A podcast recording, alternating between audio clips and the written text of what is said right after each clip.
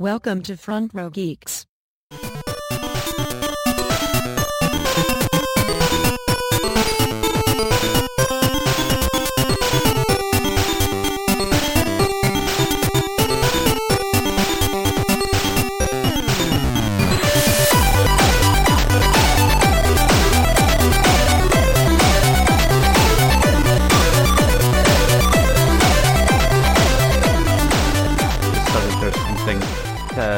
Kind of make sure people want to stick around.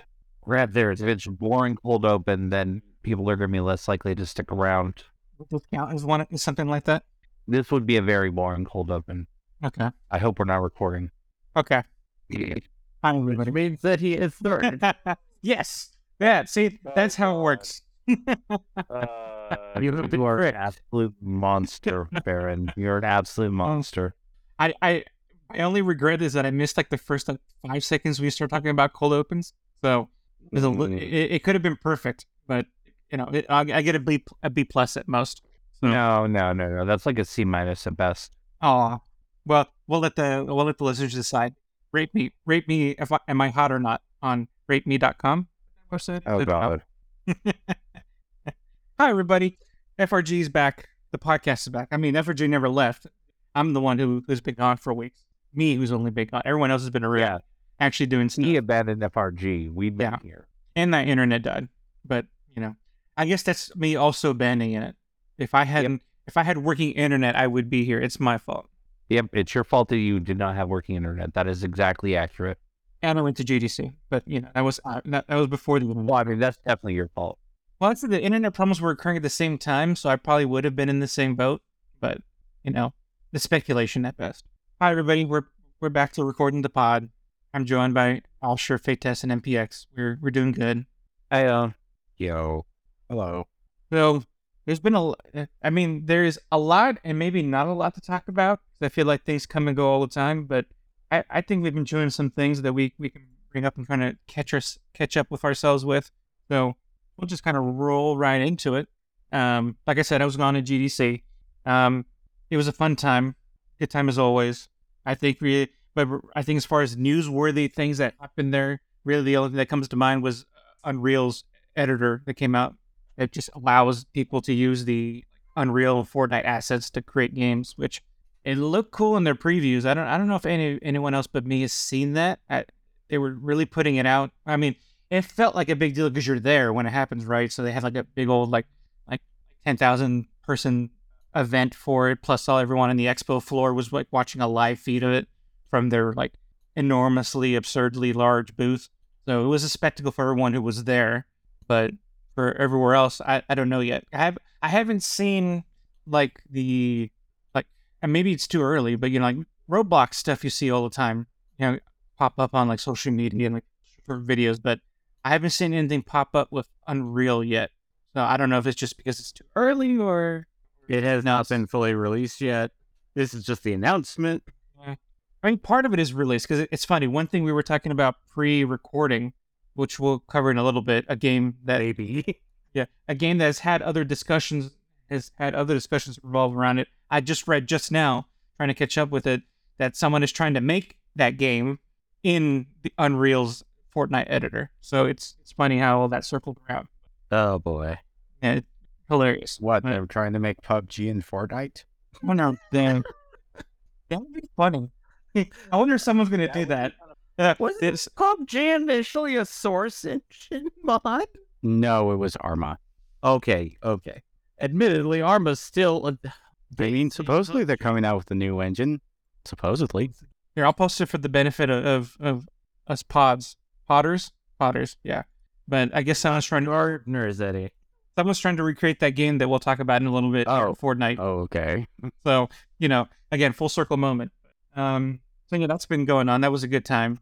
Um yeah, if you want to know about me going to GDC, just follow me on social media. Wait, so Other than that, I had to good times. recreate Space Station 13 in Fortnite?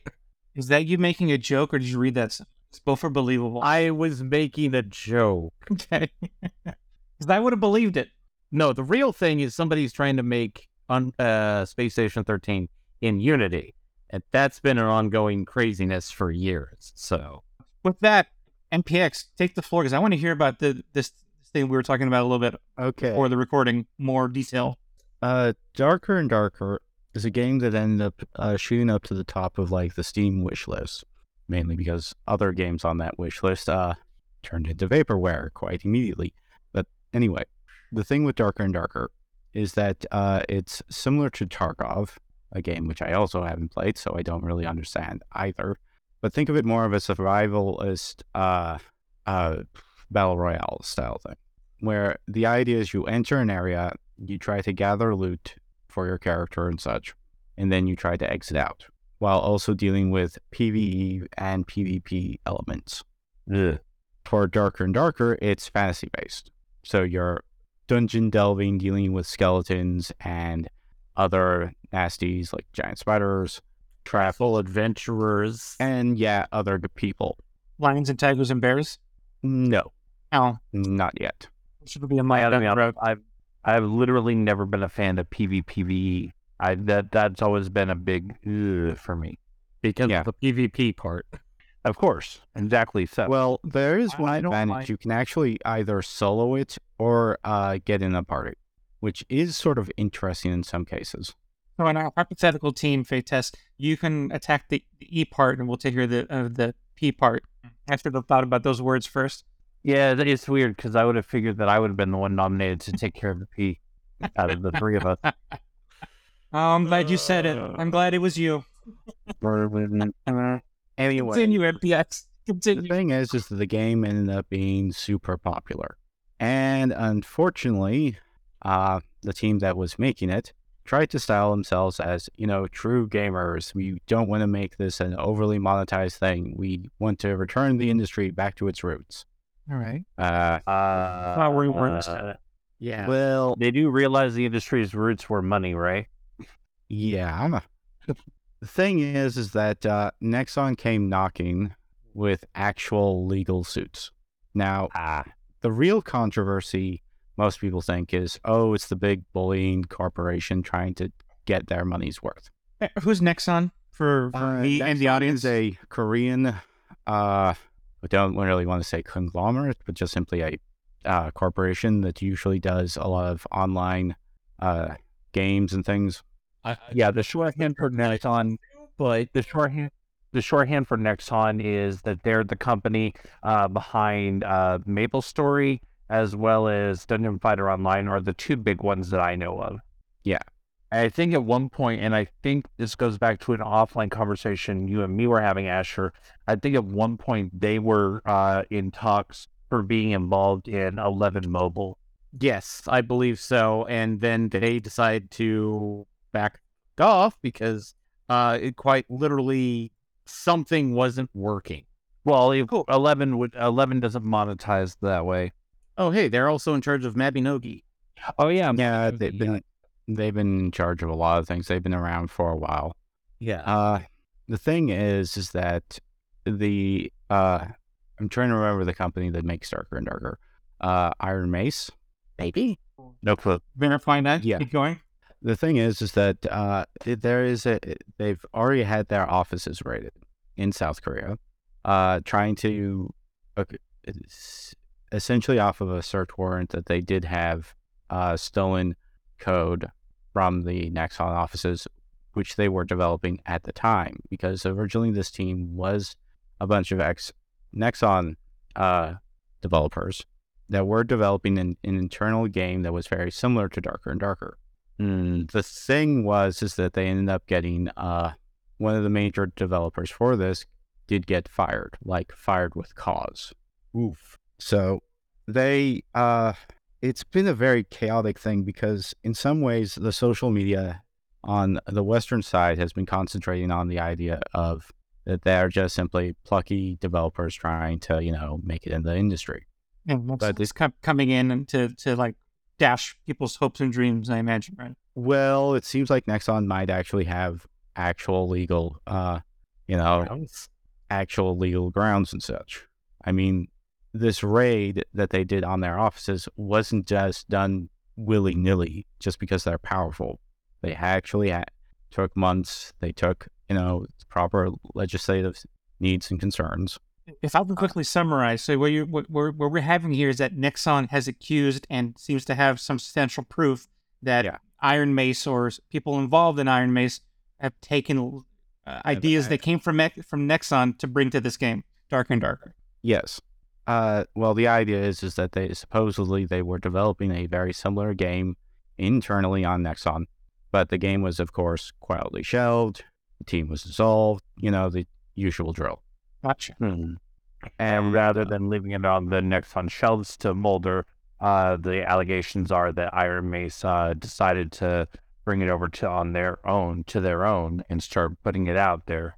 Well, it's a question of whether or not they essentially started from nothing again and recoded back up to where they are, or they just simply Or took they the literally- code, assets, and other such things and took it out the door, essentially. Mm. Basically, somebody took it off the shelf and went to Iron Mace like, "Hey, let's do this project. Here's all the stuff set up for us." Well, they started Iron Mace with this being their only title, so Okay. So on the one, the first option is potentially skeezy. Um, the second option is definitely illegal. uh, well, ille- I don't know. Ille- I'm pretty sure illegal. Definitely immoral, but I'm pretty sure legal as well. Well, you have to remember that this is Korea, where how many times has the code for uh, Lineage 2 has been stolen, or Lineage 3? Uh, I think we're on ta- fourth or fifth time. I think fourth or fifth. But Like so. yeah, but the thing is, is that that's uh, been happening in Korea for decades now. So there's a lot of precedent towards people taking the code and having, you know, entire legal disputes over who actually owns the code, whether the code was properly verified or properly, you know, uh, handled correctly, it, it developed uh, internally versus, you know, stolen. Janked. Uh, and it does doesn't help much that the darker and darker community has really enjoyed this game so much that this is one of the screwiest things of the like the entire story. One of the devs uh, went rogue and started up a GoFundMe page or a Kickstarter, whichever crowdfunding, to help fight their legal uh, woes. They managed to get like uh, fifty thousand dollars in like less than twelve hours of the half a million that they were asking. And so these people really support this thing, or at least still Yeah. was at some point, if not. Well, they had to take it down because, again, it was sort of an, an internal employee go- going rogue, essentially. Yeah. And that's been chaotic in and of itself because it sounds like there was a lot of confusion inside of Iron Mace or those that were working with Iron Mace on whether this was, you know, official or was it some form of scam. This been out alpha or something? Have people been actually been able to play it?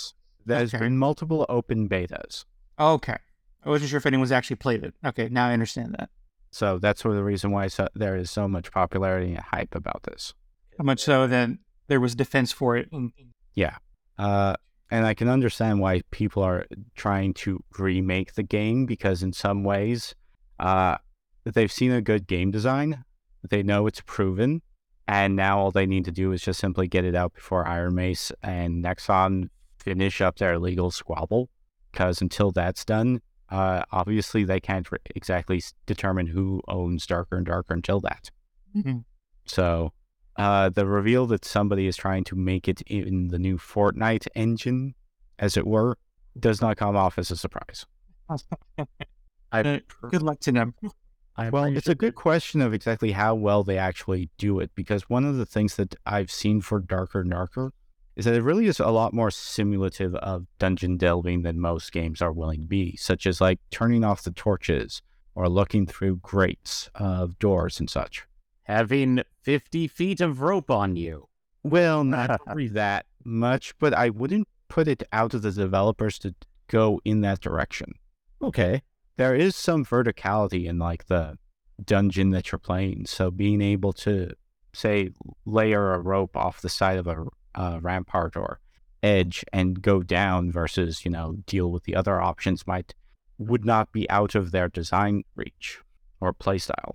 And that's probably the reason why so many people enjoyed the game is because it actually felt like, you know, there was a lot of risk going in, involved versus, you know, far more placid affairs or over designed. But anyway, that was something I've been holding on because it came out like literally the week of GDC. A while Well, back. whi- Which is funny. uh, One other thing I mentioned uh, before we started recording is that I saw a lot of advertising for Nexon, and that's why the, a name that I wouldn't normally be familiar with was top of mind. Yeah. Of course, the head scratching thing is supposedly Nexon is cleaning up its act, which is weird because it's never been a fr- exactly a consumer friendly company, uh, especially for outside of Korea. It Even inside Korea, for all I know. from well, it's it's in charge of MMOs, which generally in Korea that generally means pay to win. Generally, The- Mhm. On Wikipedia, they're described as being a Japanese South Korean company. The Japanese part of it, a, a recent, a recent, um, Uh, they if I bought out or something. correctly, if I remember correctly, they started out as South Korean, but then there was a degree of adaptation, so to speak, or not adaptation. Um, that they they're um addition like additional board or something from Japan. I mean, there's like Sony of America, so Yeah. yeah. And remember, Square Enix, or at least SquareSoft, used to have a Japanese office and an American office, and they had two separate projects uh, until Square dissolved the U.S. office and then remade it after Square Enix. Which, trust me, it's weird. Like, like a lot of this already, right? yeah. Yeah, Well, well, yeah, that's that's definitely interesting to keep, keep an eye on. Um, I'd be curious to see how the legal the legal of this ends up because that's going to ripple out. Well, no. I don't think it is going to be like rewriting the books as, say, the original uh, uh, game design uh, copyright stuff that happened in the UK. Yeah, yeah. It's, this is not nearly as groundbreaking or as important as that. As a case, Is that a this good is thing really then? just simply. Yeah. What? Is that a good thing? Uh, well, it's a good thing in terms of that it, we're probably not going to be dealing with any new legislative uh, problems, like, you know, dealing with the question of how much of uh, loot boxes are gambling or other such forms of monetization, Loot boxes Mhm. are evil. uh, One. which still hasn't gone anywhere. It's, it's still being, d- it's like debatable. It's still being negotiated by those with money. It does seem like they're on the way out, a little by little. It seems like it, they've abandoned the idea of loot boxes, but it's a good question of whether or not it's been actually effective. I mean, there's the entire Overwatch 2 situation. yeah, yeah. Because if if we're losing out on loot boxes, it's probably only because there's something else that is making them money. Just Well, yeah, boxes. but here's the thing. For Overwatch 2, they abandoned the loot box feature mm-hmm. completely. But it now means that you have to pay upfront for the skins. Yeah, battle pass. Not just simply the battle pass. Some skins are, you know, individual. Pay for the skin only. Which I mean, is not that fine, but I guess that's fine. Well, But as opposed to a play to win, you know, kind of thing. Well, it's purely cosmetic, but at the same time, it's like, well, you never get to see the skin. You're always uh, coming in in first person. You only see it like if you ever get the uh, play of the game.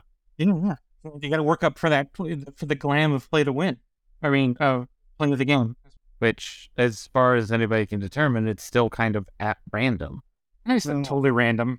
I don't know, considering how various design elements, it's probably not random random, but it's probably more based off of like if they end up trying to incentivize people to continue playing the game of say Fortnite by making the first few games you're playing have bots in them so you can have an easier time getting, you know, uh winner winner chicken dinner. Yes, I know I'm confusing battle royales here, but forgive me. Sort of. Uh, I wouldn't put it past Blizzard to try to design it so you'll get a play of the game at least so many uh, minutes played, just simply so you can get an incentive to continue playing. You know, get that hit of dopamine. Brian, I mean, That as how calculated hit of dopamine. Well, to fun. get those positive feels, so you feel like you didn't waste your time healing a bunch of uh, selfish jerks. well, as a Mercy player, I can tell you that I can count on one hand the full year and a half I played that game, how many times I got play of the game. Yeah, but you were playing the original Fortnite. It was probably Or, or, or Overwatch. the, the Overwatch. original one, I am pretty sure was actually based off of like multi kills or things like that a lot more than um actual uh big saves. from Is this, Mercy. is this speculation, or do you think there's something concrete about it? Actually, uh, fairly well documented. Like Okay. people ended up having like large kill streaks were more likely to get uh, play of the game than say healing. Well, that makes that makes sense based on my experience. But I'm talking about number two, though. Overwatch two. You. I No don't, idea. I don't know, but I'm just simply speculating on That's what I was asking. about speculating. you know to trying to design the game to be much more to have a positive experience. Right. I'm almost curious. I almost want to go pick up Overwatch 2 just to test this for science. But I got too many other games. I think you would have to play a lot of Overwatch 2. Well, then, if that's true, that would go counter to, your, to the point you're trying to make. so I don't know. well, whatever. It's just it's all speculation. That's Yeah. that's fine. okay. Um, let me see. I'm trying to go down the Rolodex of other news items that have popped up since last time we recorded. Apparently, Counter Strike 2 is a thing that's that's coming. Some Finally? yeah.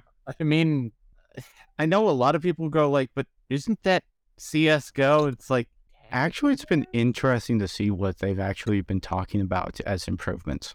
yeah, Because they haven't been talking about, oh, look at these new graphics, or wow, we're going to revolutionize the game. It's like, okay, this is how we used to track uh, uh, hit scan uh, on the uh, network play, of essentially dividing every tick by a hundred, like every second by 128 ticks, and therefore sometimes there are the case of inputs not being connected to the correct tick of which your output it would be. In other words, you wouldn't get an instantaneous uh, connection of when you press the button to shoot the gun uh, when it was actually fired.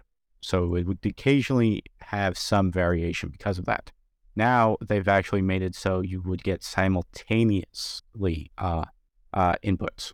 So there should no longer be any sort of uh, weirdness using the tick rate. I'm of the old impressed that, that one of us just actually looked into this because all I, again I have I'm trying to I'm still after weeks after being back from GDC still trying to catch up with some stuff. Yeah. There's like I have like two YouTube videos dedicated to Uh. watch to to talking about Counter Strike 2 and haven't watched them yet. So it's a good Yeah. thing you're educated. Well, one other thing is also they're changing up uh, smokescreen. So they're now using a volumetric mesh to do that. Ooh. So it now actually fills up an area. It, you know, expands out and it can be shot through and you can actually see through it with your shots. Interesting. So it actually does provide some new gameplay with that. I Uh, don't, I, don't think any the third major video point that they were trying to make with. It was involving level design. Oh, right. They were in, uh, talking about the tools that they were using to develop the levels, No. like the new editor uh, for, uh, well, Source, I guess, and how the fact that it can be util- how strong a tool it is. Are you into Counter Strike, Tom? Uh, no, I just simply saw it and it seemed really interesting that the, way they were marketing this wasn't like, oh, it's new, it's cool, it's hype. It's like, hey, you've played Counter Strike for a long time. You know what you're what we're talking about here. Like they know their audience that they're pr- probably playing Counter Strike know these systems by heart. What made you know that practically? I wouldn't say D- D. I'd probably say more of like they've done it so long and hard that they Memorized it. they don't even have to think about how things operate. They've been exposed to it. It- It's, it's radiation poisoning. No, I'd say it's more like you you've worked in a restaurant for like 20 years making the same five recipes that you don't even bother thinking about like how to do something or how much to put into a recipe. It's bah, bah, bah. Automatic. it's it is instinctual that you do something a certain way. So to that point, are, do they run the risk of alienating those same people by creating a quote unquote new version of this game? Maybe. Uh, I don't think so. The big thing is, is what I'm t- I've taken from with the videos is that they're trying to improve the gameplay without changing it. And let's face it, uh, the people who play Counter Strike probably don't want to play a new version, a completely new game, Well, yeah. This They don't want to be caught like so many times. with that. Okay. It'll be another big, big news item that came out this last few weeks is that E3 was is canceled again. Well, this time for good. Yeah. permanent. I mean, honestly, E3's been kind of meh for a while now. Four one up. It's been kind of irrelevant for a while now. Well, how much it was irrelevant before the pandemic?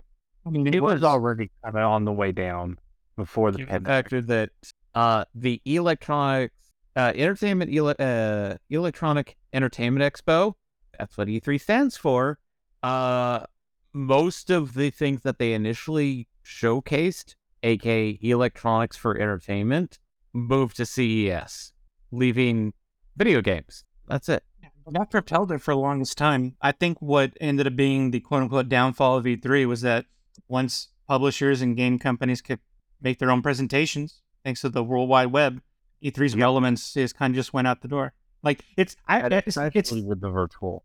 it's not. I wouldn't even say it's their fault. Like E3, I think just they, they're uh, the show that it was no longer is needed and wanted, and they just couldn't pretend to turn into anything else. It was just time for them to go. well Mhm. it- that's what i was trying to get at is the fact that originally the uh, entertainment uh, electronic expo was meant to showcase off everything electronic for entertainment so tvs home theaters sound systems Yeah. headsets When did CES come into play? uh as far as i know ces Was it like competitive convention? was a competitor but they uh, ces was much more about all types of electronics so it also included things like heaters fans all of it The first one ever held was June 1967. F1. and for ces yes. and when was e3 first one Oh, let me see that. That Google. That's YouTube. First E3 was Yeah. 19, 1995. I mean, that does track considering. Actually, that makes me wonder if E3 was specifically designed for more video gamey stuff in the first place. Yeah. I mean, like, I thought E3, or at least an initial version of it, was started back in the 80s, but if it's. I mean, I always thought of it as video game, well, hard stop, but you know, that's kind of that might have just been the marketing of it. Yeah, that's the big thing is uh, E3 always seemed to have a bombastic marketing push to everything. Mm-hmm. It reading the Wikipedia, it seems that its origins was always on video compass. Yeah. Hmm. So yeah, it makes sense if all the video game manufacturers, developers, and companies have just simply abandoned it. I think the naming of electronic entertainment is just a. I think that's a nineties thing. I think it's just Well, we when you it things nineties. When you truncate it down to E3, it makes sense. Yeah. No, good, no, good marketing person came up with that. It's just, I know I read somewhere that they did show off, uh, like, e- electronics there, like hardware, but it was mostly just stuff dealing with, uh, essentially entertainment. So things like TVs and such. So I'll- Right. I, I pasted into the chat, but there is a CES connection though. Uh, Huh. There's a quote from the C- then CEO of Sega America. It said that CES used to be a place where they can do some of the stuff E3 and ev- eventually started doing, but they felt that they were like like redhead stepchildren and never got the attention they they were wanting at CES. Hence, Oh, that makes sense then. So they created that. So they banded together and created their own. They were like, "Well, screw you. We'll make our own convention with blackjack and hookers." Often quite literally sometimes. quite literally. Yeah, I mean, there's a reason that's a quote. So yeah, pour one out for for E3. I mean, Yeah. it was very it was it's definitely been a zombie for a long time and probably needed to go out go out sooner but here we are I mean, ag- again, as we said, it was it was definitely a necessary. It was a relic of a bygone era, but it was a necessary one Mhm. because when it came into being, we didn't have. We had. I mean, okay, we had like Nintendo Power Magazine or the PlayStation Magazine or you know those. We had trade magazines, but there was, uh, yeah. Um, but we didn't have anything to the degree of what we can have now, where Sony can literally have their own expo, uh, or Square Enix can literally just upload onto the internet uh, what they want to say and make it. Or I can watch a video blog from the dev team of the game that I'm going to forward to. Well, Uh, see, we, we went from E3 to having li- live letters Which Actually, there's one other factor you have to consider. Hmm. PAX. I mean, PAX is Okay, it may not be a big developer conference, but in terms of exposure and use of like marketing, especially for indie developers that may not have been shunned uh, by bigger ones, not to mention it also is an excellent place for bigger developers to come in if they want to have a physical presence and want to actually interact with people. Right. I, I, think of the, I think their consumer focus in the in those expos also really helped. Yeah, Like And- I, that's the thing E3 tried to pivot to, and they they were just not equipped for it. Well, it's always been the problem of E3 originally was meant for reporters and the press. yeah, exactly. And as it went on, it sort of became more of a hype machine. It had a lot of people desperately trying to get a press pass of some sort to just slum in. So um, I do think it's a matter of marketing ultimately. I think they prefer to have reporters come in in a very controlled environment of like being invited to any sort of like private uh, demo of their game or, you know, making sure that they're able to talk with them personally and uh, have them have a have a conversation, make sure they understand that certain things are in development, regardless of you know, oh hey, don't speak badly about this. We know about this, but don't talk bad about it. Nudge, nudge, wink, wink.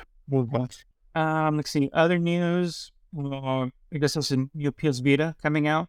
Although I, all I've heard that it's not what I- we think it is, but apparently it's a thing. That's, Uh, Um, are we talking like some off-brand Vita?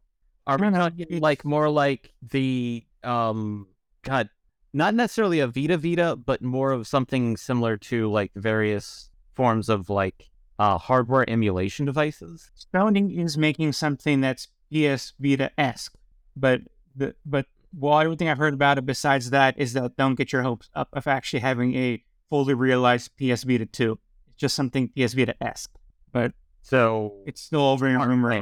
It would be. I think that's one of the it was one of the the theories about it that it could be like a smartphone or some other like smart device. or like maybe it's like, oh, now you can just play PS Vita games on Sony's newest smartphone. More to come on that. I, there's another another news article and video I haven't read up yet. I know that I, I've heard the rumblings of that even prior to to me being gone, but this is the first I've seen like actual substantial writings on it. Well, to me, that comes off in the same vein as, oh, Nintendo's going to release the N64 Mini this year. And I'm like, I Right. think found out that the NES Mini and the SNES Mini weren't good decisions because people got into them really fast and found out that they could just upload their own ROMs and have all the ROMs that they wanted on those minis. I would have liked I loved an N- NES Mini though. I would have preferred the SNES Mini, but that's just me. Yeah, I think I would have preferred SNES Mini. I thought they got to a SNES Mini. No, They they didn't. did. They but the problem is it was there was not a lot of supply, and they were like two hundred dollars each. which is honestly kind of ridiculous for an emulator box. Yeah, with a very limited. Well, if I remember correctly, the NES Mini had 60 games on it, and they were trying to sell it like uh, I think somebody ended up doing the numbers and saying that essentially for each game it was two dollars per game. So I believe it came out to like 120 dollars, 130 for its initial release. There's someone selling their NES on Amazon for two hundred bucks. The NES, uh, first of all, I wouldn't trust you know scalping and after sales Right. because obviously things can wildly spiral out of control. Oh, and that's thirty games, right? Oh, 30 games. But it's Mario and Zelda, guys. Well, yeah, well, I Anytime you get like one of those type of uh, emulator thing, you're going to end up with you'll get you know a few of the big titles. You'll get like the Mario, Mario Two, Mario Three. Um, you'll get Zelda and most likely Zelda Two. Um, Metroid. uh, you're also you're gonna get Metroid. You're probably gonna get Kid Icarus. You're probably gonna get Punch Out. But you're also gonna get like a lot of like the Excite bikes and the, those kind of games that were like, uh, this is this is definitely not adding value to my purchase. It's all nostalgia. Nostalgia, Well, if I remember for the NES and SNES, they did try to put some rarer games or games that never got ported to America. But admittedly, it's always been a sort of uh, questionable investment in the first place, simply because if you go into the aftermarket and look for um, third party emulation boxes, Mm-hmm. they're probably better deals, essentially. Um, I think there was also mention that like you could wirelessly connect your NES and SNES Mini, and they would release more games that you could download or swap out. Uh, But I'm not sure what happened with that because like there's always this constant thing of like, and then it disappeared, or and then there was no more news about what's going on Nintendo, Nintendo moved on. or it was just the fact that like the stuff that they wanted to do they just couldn't because they couldn't either get it to work on the official emulator which that's kind of weird that they couldn't get it to work or it's just nobody found any passion in trying to get it to work well, there's also a question of legality. yeah How many of those classic games are actually owned by Nintendo? And how many of them can be, you know, contested in court? yeah Oh, um, other items. Uh, no, we don't talk about Microsoft and their acquisition. That's whatever. Whenever it happens, it happens. I guess.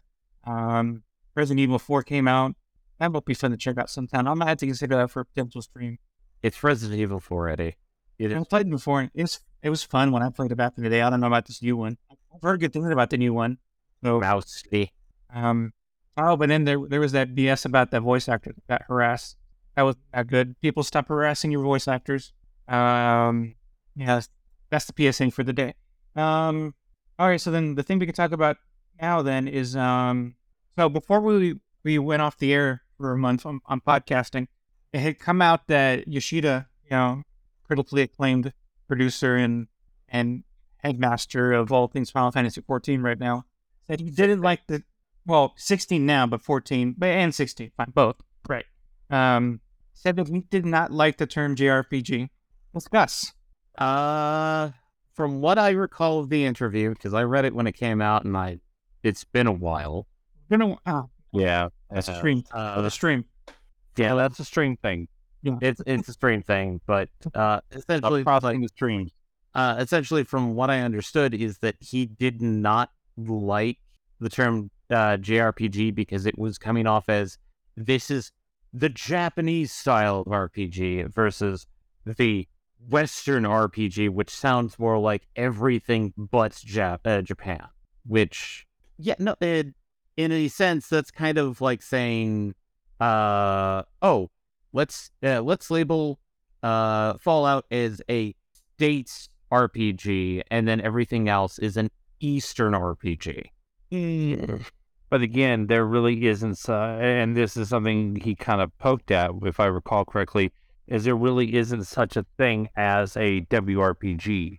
There's no real, it's RPG and JRPG, as Hmm. though it's like a, a, a subcategory. And that, I think that's kind of where he was coming from, because he was like, I don't like it. I think it's, you know, discriminatory. It's setting us apart and it's treating us as though we're less than which is honestly ridiculous because if it wasn't for JRPGs, we wouldn't have an RPG, an, a Western RPG market.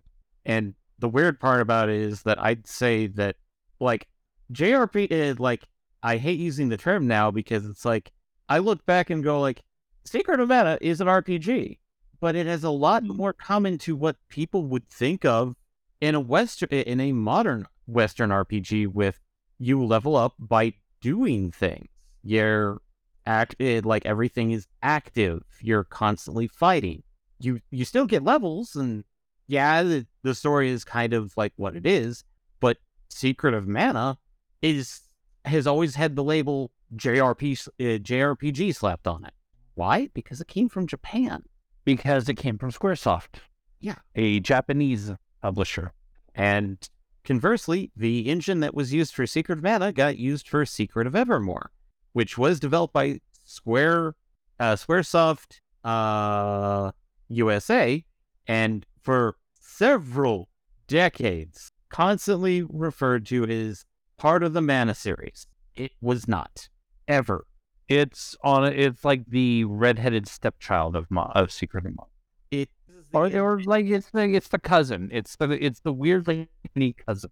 Yeah, and it's mostly because of the factor that uh, it used the same engine. So, like, if somebody uh, in a weird uh, weird way of referring to this as, uh, you know how people talk about Stalker, uh, being like, oh, it's a great RPG from like the Eastern Bloc, but if we use the same ways that they handled uh Secret of Evermore, no, it's it's just an Eastern Bloc FPS game with a lot more customizability. So it's it's one of those like people are swinging the terms around nowadays and not even thinking about it. And you, I guess to bring my perspective into it, I I kind of always felt that JRPG was just like a, a term of endearment because when yeah when you look at it, you know, as an actual definition to something, I don't think it fits. Think it works as a definition for everything because you're right. These even everything under the JRPG umbrella, you know, so to speak, what's their connected tissue outside of being a Japanese RPG, right? Which that's why I always felt it was like a term of endearment. Just people's like, ah, oh, these these RPGs of particular a particular influence are called JRPG, and beyond that, they shouldn't mean anything. But I guess I take it from Yoshida's perspective. He felt that that term was used like to make JRPGs quote unquote less than other RPGs. Like, oh, those are just JRPG. They kind of were. Um, kind of putting uh, like remember the video I posted a few weeks back before GDC about uh, good God, um, X Play reviewing uh SRW. Yeah, SRW. Super Robot Wars. Or well, actually, the English version, which was Super Robot Taisen, which there's a reason behind that. But anyway. I'm just, I'm just trying to be clear because I think SRW. Who's going to know what, what that is? Well, I'm pretty sure if people search up SRW, it's going to bring up what they, what generally it refers to as. But it's like the X Play review of Super Robot Wars was so just.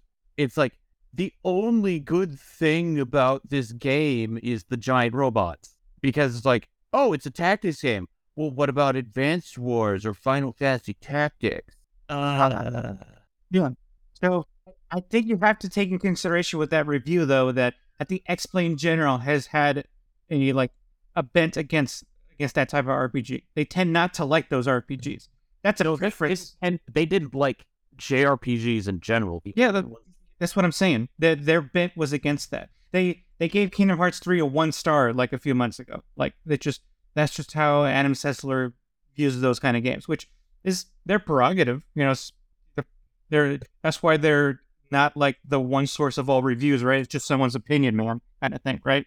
But that but that being said, does that did that really translate to them trying to be derogatory to the entire genre? Uh, maybe, maybe you're right.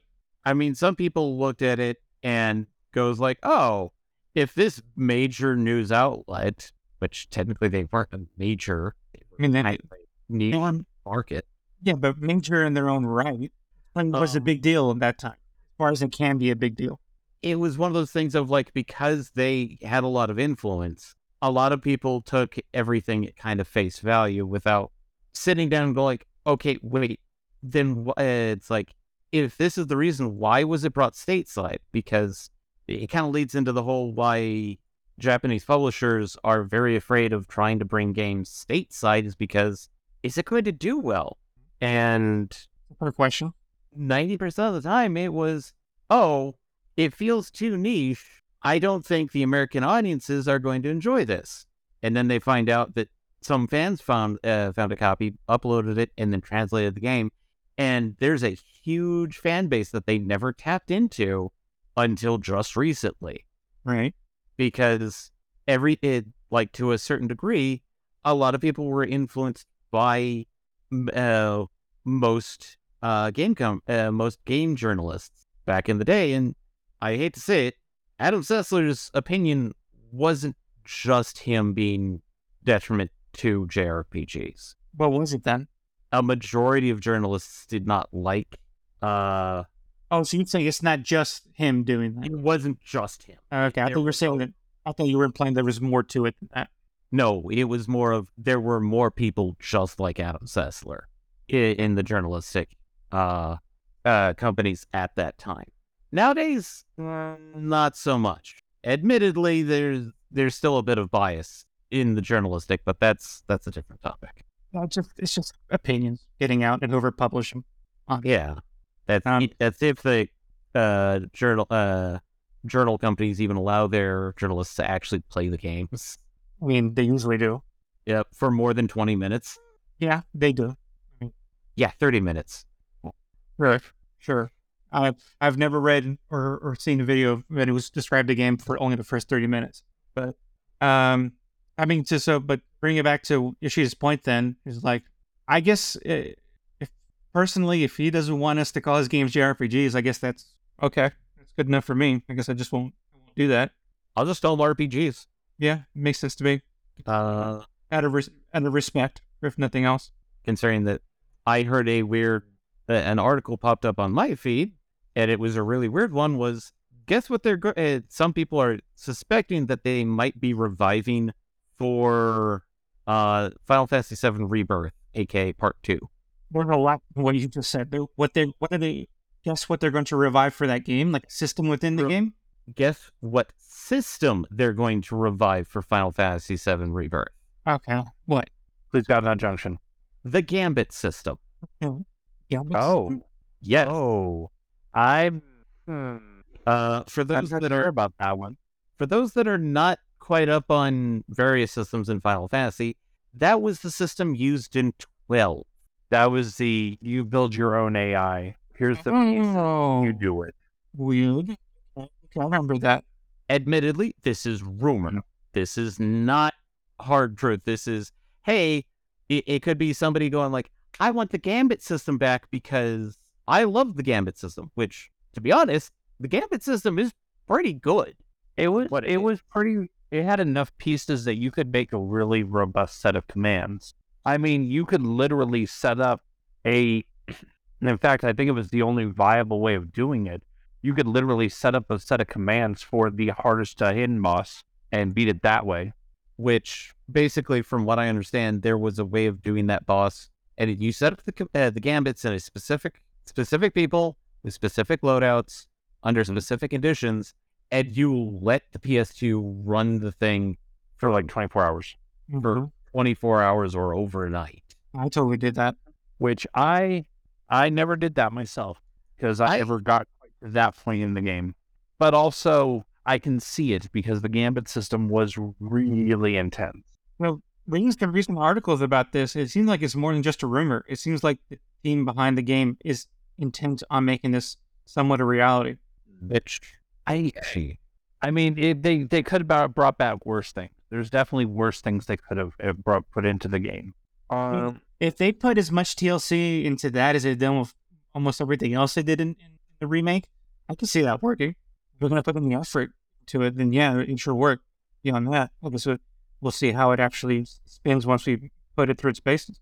well, I don't think There's a release date yet. I, I don't think they. oh, we they- don't. No, no. Wow, they, they really are doing the thing we, we were worried about that it, we're going to get this this three part game, four part game, however many part game every five years. God damn it!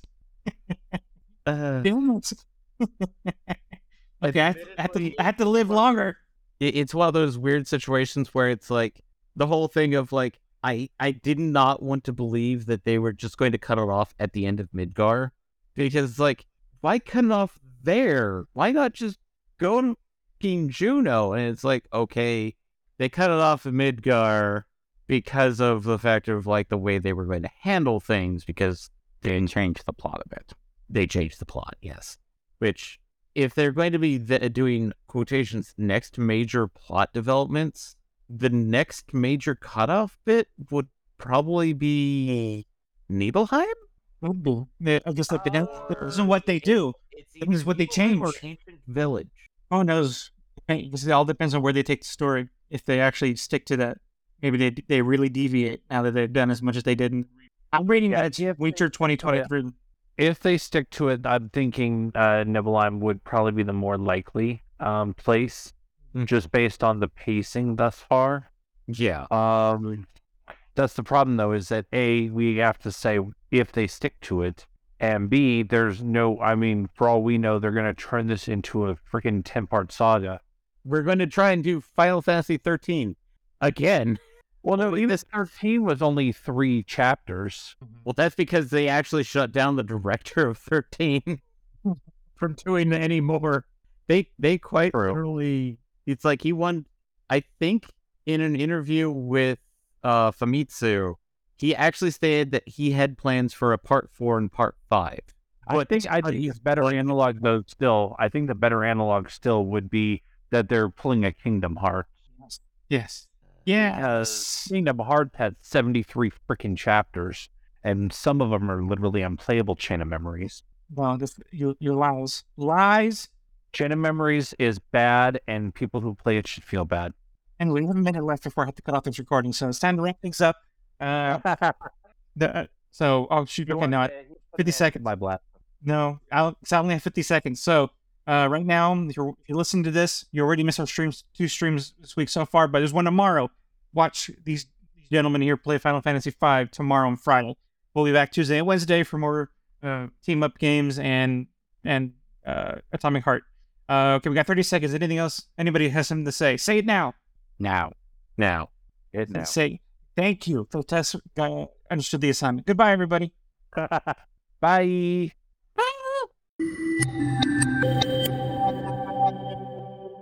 This has been a presentation of Front Row Geeks.